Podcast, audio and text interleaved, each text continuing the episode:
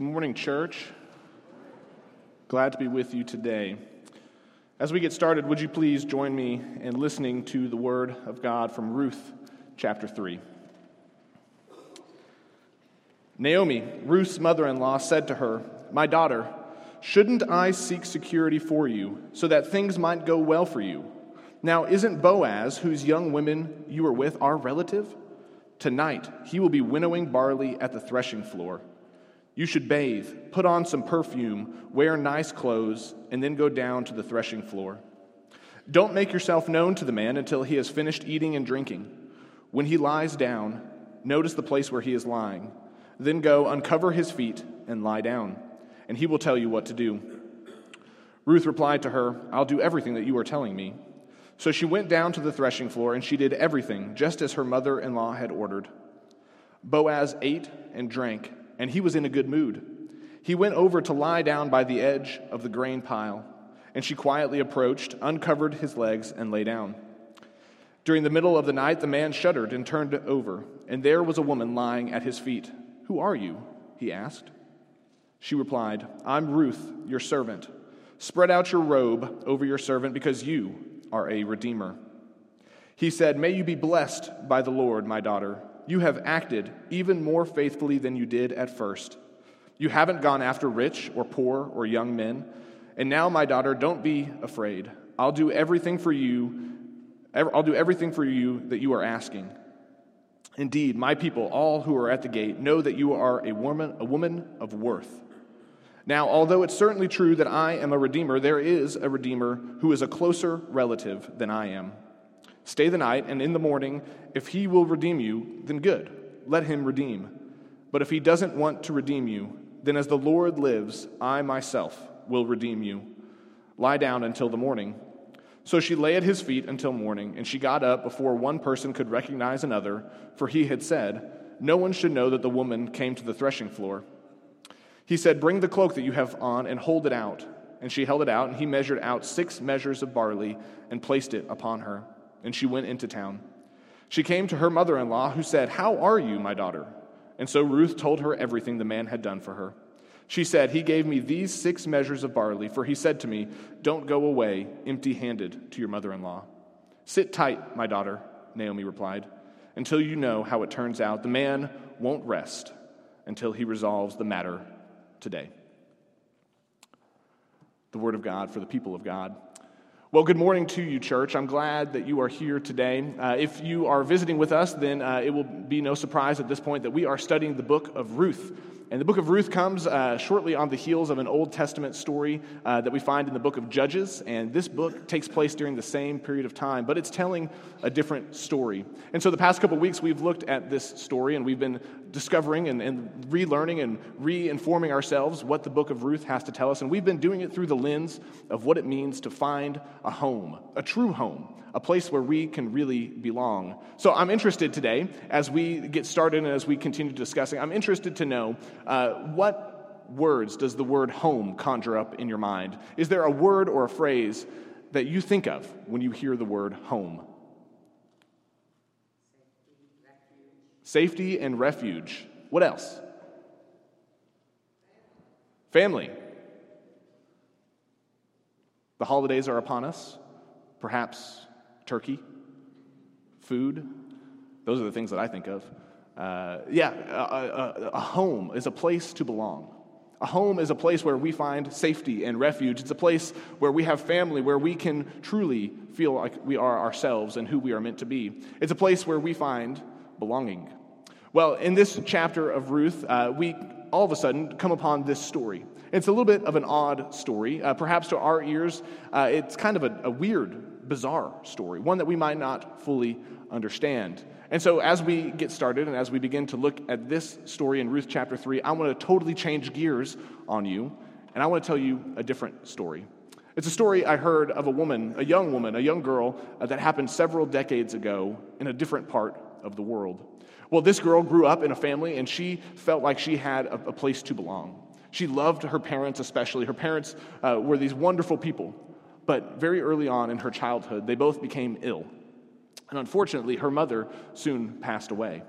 Uh, her mother passed away, and she had to deal with that sense of grief and loss, that sense of, of, of, somebody that has been so important to you and in your life, and all of a sudden is no longer there. Well, uh, at this point in the story, her, her father is also sick. And unfortunately for this young girl, uh, uh an older brother of hers began to take advantage of her, began to abuse her, and there was no one to take care of her. There was no one to, to protect her because her mother had passed away and her father was lying in bed ill. And so, this girl's sense of home, this foundation that she had grown up with, this place that she loved and she felt like she belonged, vanished. It disappeared. It was gone. She now had lost a mother. She had lost her innocence. She had lost the sense of belonging uh, that a family is supposed to provide. And she knew that the days were not long before her father would pass away too. And so, this young girl decided to strike out and to leave home. Because after all, it had no longer served that purpose for her. It no longer truly was a home to her. And so she left.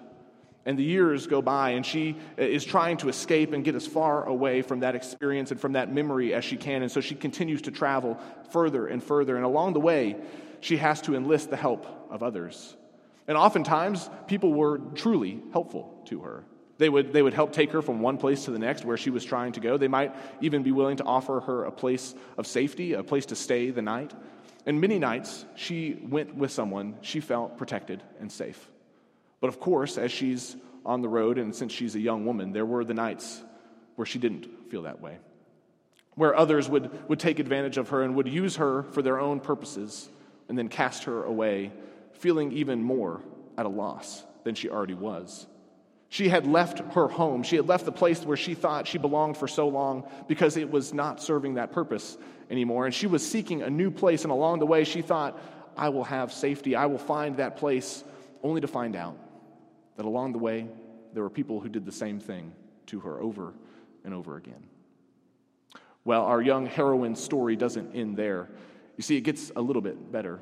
Because all of a sudden, as she's traveling and as the years have passed, she finds a community of people that are like her, who have left home because they've lost something or because they, they knew there was something else out there for them. And so she joins this other group of travelers and she finds that sense of home, that sense of belonging, of safety. And finally, she feels, begins to feel at peace with her situation. And of course, it's at this point in the story that I would love to begin to tell you how this was a group of Christians. People like you and I, people who wanted the best for this girl, who wanted to take care of her, who wanted to provide a home for her. But of course, that's not this particular story. The group of people that she found that, uh, that helped her to feel that sense of belonging and safety, that she was truly at home, they weren't like you and I at least not in the way that we would immediately identify. They weren't the kinds of people who would show up to a place like this and worship together on a Sunday morning, but in other ways, perhaps really important ways, they were just like us. See, this was a group of people who probably, like many of you in this room today, have experienced that kind of loss, that kind of suffering and heartbreak. They were a group of people who had gathered together perhaps like we are doing this morning, to come together and to bear one another's burdens. They had come together even in the midst of all their adversity, even in the midst of the loss and, and pain that they ex- had experienced. And they had joined together to form a family of people who had nothing to do with one another. So, in that sense, they're exactly like us people who have joined together to provide a place of belonging for one another to help protect and care for one another. And I hope that when we announce things like uh, a fire safety plan that we're working on as leadership right now, I hope that that communicates to you that we want to help protect people who belong to this family. And if you're a visitor today, that is our attempt also to protect you, who's not fully a visitor, but we're so glad that you're here, and we hope that you will become part of our family because of who our God is, who has taught us to help care for and protect one another. Well, of course, our story ends with our young heroine she has found a place to belong. She has found an identity and people with whom she feels safe and at peace and comforted by. Now, you're wondering who are these people? Who is our heroine in the story? Well, I'll tell you that the people in the story are the kinds of people that might frighten you. They're the kinds of people that you wouldn't expect this behavior of. They're the kinds of people who are runaways and cast offs. They're the kinds of people that you might drive by on the road and feel like you're a little bit dangerous when you're with them. They're the kinds of people that we wouldn't invite into our polite company. They're the kinds of people that we wouldn't want to have people see pictures of us with on our Facebooks. They're the kinds of people that have nothing to do with us. These are the people with whom this young woman found her home. The people who had nothing to do with her except that they had a common experience. The people who have nothing to do with us except that we know that their experience is not that different from our own. Well, our young heroine in the story, you're of course wondering who is this woman? Who is this girl? Well, I am ashamed to say that I have uh, I've led you on. For the woman in our story is, in fact, Ruth, the Ruth that we encounter in Ruth chapter 3. Because up until this point, in Ruth chapter 1 and 2, we have seen a Ruth who is willing to strike out in bold ways. We've seen a Ruth who is willing uh, to, to do amazing things and to proclaim amazing truths about her relationship with Naomi, her mother in law, about the God of Israel. She claims that this is her God, that she is joining this group of people. And last week, John Mark talked about what it meant for a Moabite, a Moabite, to join in with the people of Israel. Well, in chapter 3, we encounter a Ruth, a person who, uh, at this point in the story, we have come to see as a hero. We've come to see as someone who is willing to express their faith in amazing ways. But in Ruth chapter 3, when we read this story, if we read this story the way it's meant to be read, it just might make us blush together this morning. It's the type of story where we begin to see Ruth do something very extreme in order for Boaz to understand her situation, to understand just what it is that she needs. But did you catch it at the very beginning of the text? At the very beginning, in verse 1, Naomi says to her daughter in law, We need security. Security. It's that sense of refuge and comfort, that sense of being at peace, that sense of, of belonging that only comes when we find a true home. And it's this that Naomi tells Ruth this is what we need. And so Ruth goes to Boaz. And Ruth is even willing to put herself in a compromising position to communicate to Boaz just how important this need truly is. And so she goes to the threshing floor. She goes to Boaz, and, and it's there that, that she says in verse 9 something that is so key, something that is so important for the story. Because this is not simply just one night that Ruth is asking for. No, she's asking for much, much more. In verse 9, Boaz awakens and he says, Who are you? And she replied, I am Ruth, your servant. Spread out your robe over your servant because you are a redeemer. Some translations might say, Spread out your wing. In other words, cover me, protect me, provide that sense of security that we are without. In chapter one, she traveled to a new land. In chapter two, we find out that she was provided for. In the midst of difficult circumstances, she was allowed to follow behind eh, during the harvest, and she and Naomi, her mother in law, were provided for. But it wasn't that sense of belonging, it wasn't that sense of security, that foundation that we all come to know when we have our homes, when we enter our homes, when we find the people that we belong to. And so in chapter three, Naomi and Ruth are searching for that.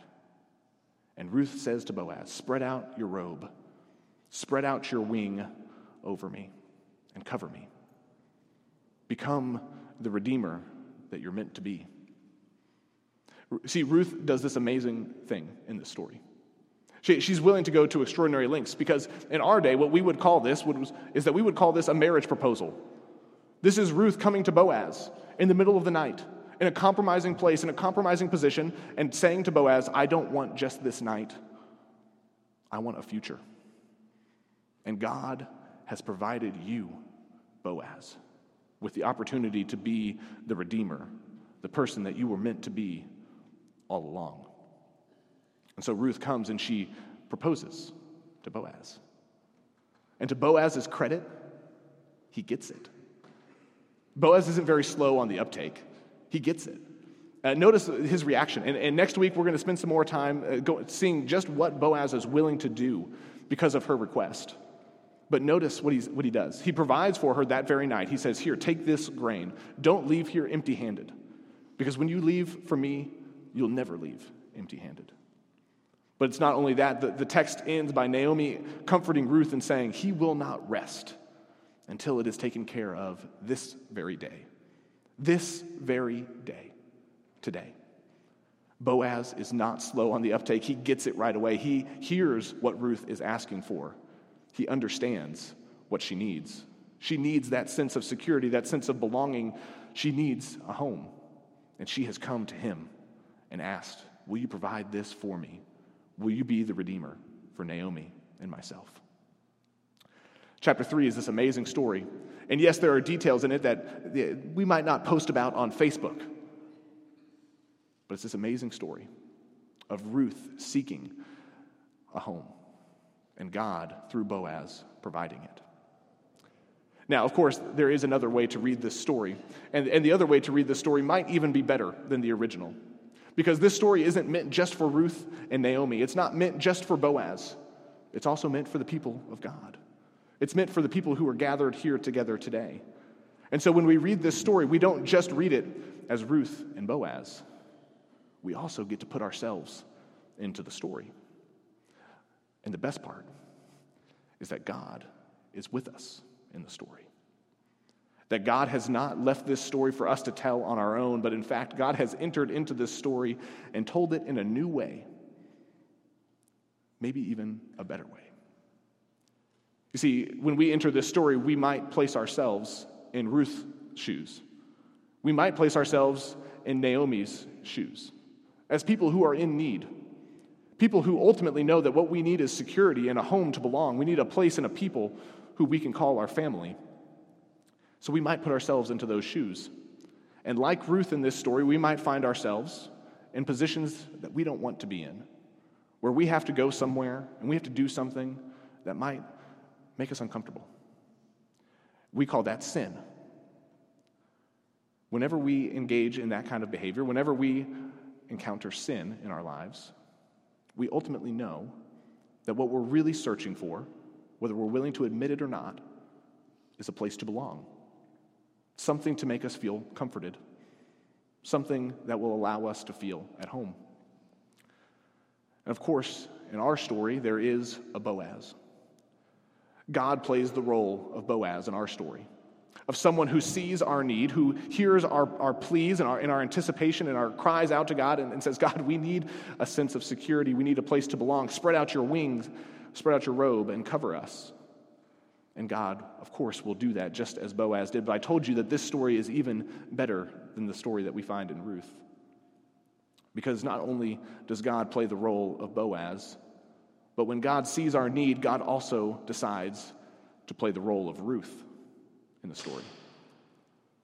And so all of a sudden, Jesus enters into the pages of history.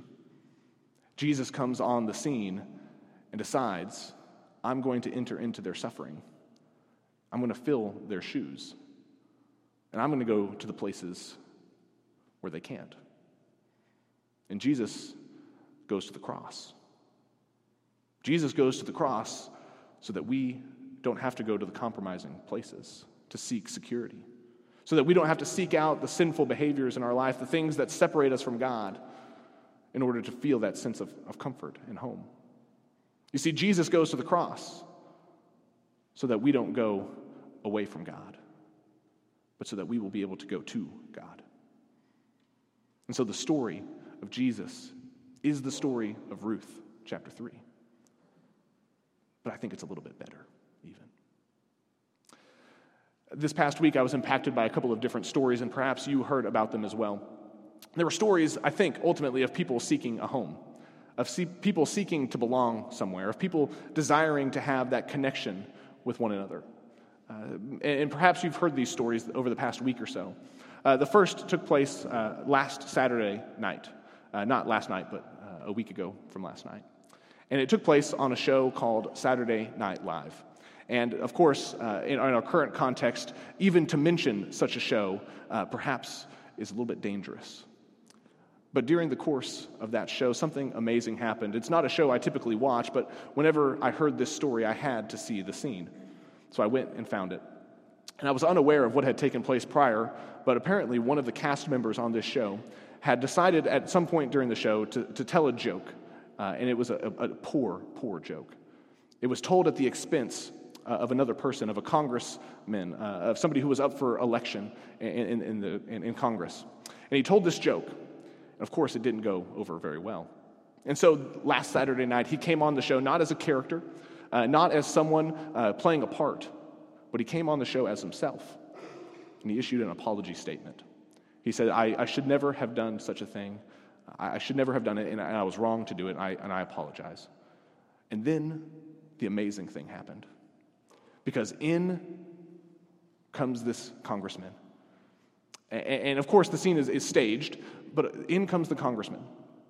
And, and Pete Davidson is the, character, is the cast member's name, and he has the opportunity not just to apologize to the camera, but to apologize directly to the man that he had insulted. And so he issues his apology directly to the congressman. And the congressman, uh, of course, has a little fun uh, back at the cast member. But he also says this amazing thing.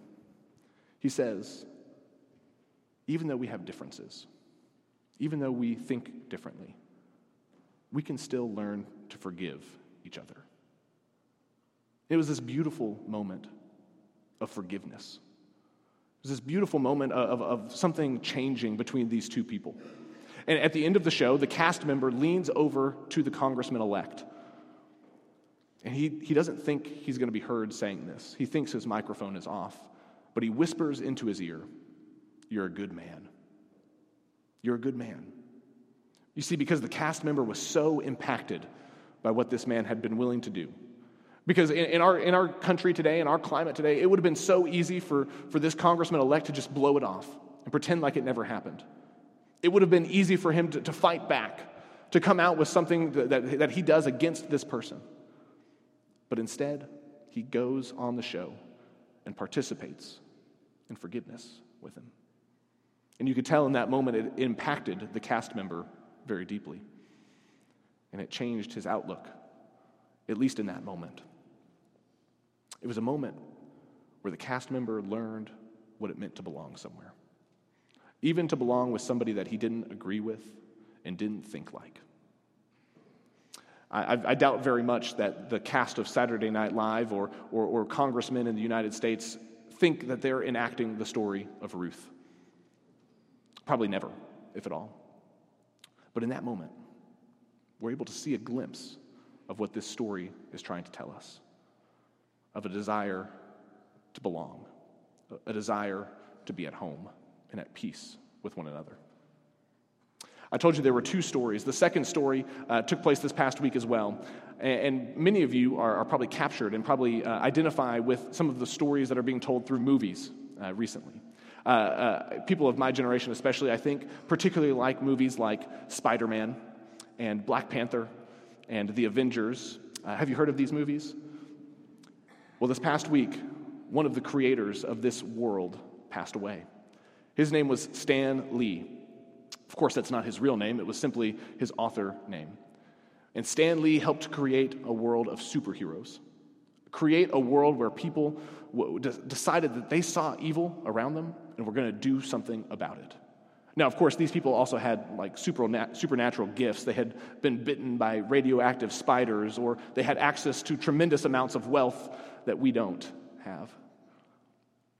But Stan Lee created a world where people saw evil, injustice, and decided to do something about it. In other words, he created a world where people decided to help create a better world, a better home for the people around them. Stan Lee helped to create these stories, and he passed away this past week. And I found out an amazing thing when I found out that he passed away. I, of course, I knew his name wasn't Stan Lee, but I didn't know why he went by that. His real name is Stanley Lieber. Uh, and he decided to use his first name as two names, and he broke that up for his comic books. And he did it because he thought, I will someday use my real name for a work that truly matters.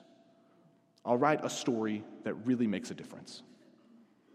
Well, Stanley passed away at the age of 95, and he never used his real name because he found that the story he had written, the worlds he had helped to create, were his true story. They were the stories that were helping to create a better world, helping to create a home for people. These are two stories from our world, and I told you, I doubt very much that any of these people were attempting to tell the Christian story through their works. I doubt very much that what they thought they were doing was telling the story of Ruth, of finding a true home. But I think if we look at these stories close enough, we see that there is a yearning around us for this very thing for us to find a place where we can belong, a place where we feel at home and at peace, and that sense of safety and security that Ruth so desperately sought in this chapter.